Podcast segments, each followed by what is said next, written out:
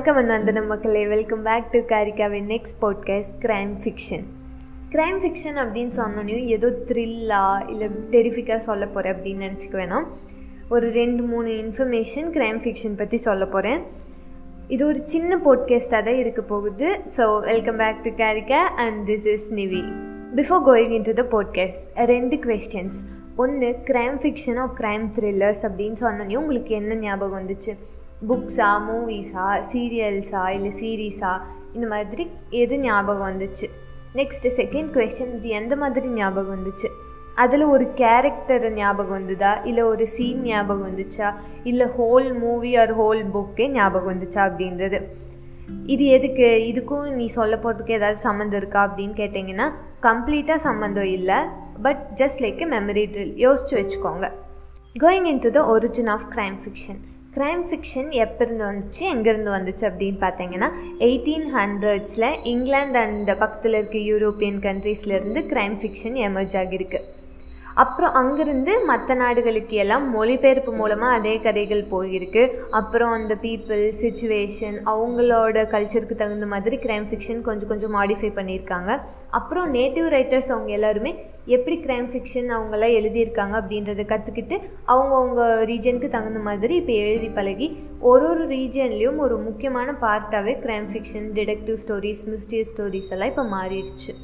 Next, psychologically crime fiction ஸ்டோரிஸில் அதிகமாக interest இருக்கவங்க எப்படி இருப்பாங்க அப்படிங்கிறது. க்ரைம் ஃபிக்ஷன் ஸ்டோரிஸ் அதிகமாக பார்க்குறாங்க, அதிலே ஒப்சஸ்டாக இருக்காங்க அப்படின்னா அவங்க ஒரு கிரிமினல்ஸாக மாற போகிறாங்க அப்படின்றதெல்லாம் இல்லை.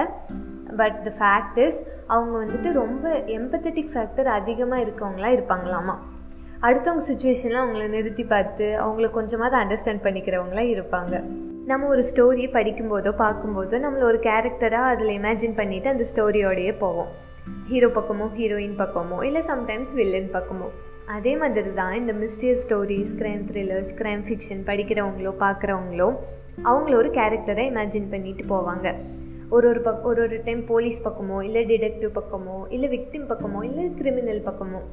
அது எதை டிபெண்ட் பண்ணியிருக்கோம் அப்படின்னு பார்த்தீங்கன்னா, அது கதை சொல்கிறவங்கள பொறுத்து, டைரக்டர்ஸை பொறுத்து. இப்போ விக்டிம் சைட்லேருந்து ஆரம்பிச்சிருந்தாங்கன்னா, ஐயோ பாவம் விக்டிம் மேலே படுதா வரும், ஏன்டா இப்படி பண்ண அப்படின்னு கிரிமினல் மேலே கோவம் வரும். கிரிமினல் சைட்லேருந்து ஆரம்பிச்சிருந்தாங்கன்னா, இவன் இந்த மாதிரி சுச்சுவேஷனால் தானே கிரிமினலாக மாறினா அப்படின்றது நம்ம இமேஜின் பண்ணிப்போம். ஸோ ஒருத்தங்களை நம்ம அவங்க இமேஜின் பண்ணிக்கிற கேரக்டர்ஸ் வச்சு ஜட்ஜ் பண்ணக்கூடாது. And then the other thing is, அவங்களுக்கு வந்துட்டு ஹை எம்பத்தட்டிக் ஃபேக்டர் இருக்கும்.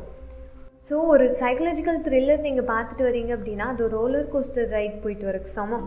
அவ்வளோ அட்ரினலின் ஹார்மோன் செக்ரீட்டாக இருக்குமா. ஒரு கண்ட்ரோல்டு என்விரான்மெண்ட்டில் இருப்பீங்க, உங்களுக்கு எந்த ஃபிசிக்கல் ஹார்மும் இருக்காது ரோலர் கோஸ்டர் ரைட் போயிட்டு வர மாதிரியெல்லாம். பட் அதே மாதிரியான ஒரு எஃபெக்ட், அதே மாதிரியான எக்ஸ்பீரியன்ஸ் உங்கள் பாடிக்கு கிடைச்சிருக்கும், உங்கள் மைண்டுக்கு கிடைச்சிருக்கும். அட் லாஸ்ட் ஒரு ஃபேக்ட் என்ன அப்படின்னு பார்த்தீங்கன்னா, இந்த மாதிரி crime thrillers, crime fiction, psychological thrillers, இல்லை ஒரு டிசாஸ்டர் சம்மந்தப்பட்ட மூவிஸை அதிகமாக பார்த்துட்டு இருக்கவங்க அந்த சுச்சுவேஷனை எப்படி டேக்கிள் பண்ணணும் அப்படின்றத அவங்களுக்கு கொஞ்சம் தெரிஞ்சிருக்குமா. ஃபார் எக்ஸாம்பிள், கோவிட் நைன்டீனுக்கு முன்னாடி டிசாஸ்டர் சம்மந்தப்பட்ட ஸ்டோரிஸ் நிறைய பார்த்துட்டு இருந்திருந்தாங்க அப்படின்னா அவங்க கொஞ்சம் இந்த சுச்சுவேஷன் நல்லா சமாளிச்சிருப்பாங்களாம். நிறைய பேர் கோவிட் நைன்டீனில் தான் அந்த மாதிரி பார்க்க ஆரம்பித்தாங்க. பட் அவங்கள விட அதுக்கு முன்னாடியே பார்த்துட்டு இருந்தவங்க கொஞ்சம் நல்லா ப்ரிப்பேர்டாக இருந்திருப்பாங்களாம். இப்போது நம்ம எந்த ஜெனரை நம்ம என்டர்டெயின்மெண்ட்டாக வச்சுருந்தாலும் எல்லாமே ஒரு லைஃப் ப்ரிப்பரேஷன் மாதிரி தான். That's all for now about crime fiction. Next பாட்காஸ்ட்டில் சந்திக்கலாம். Tata, bye bye, take care.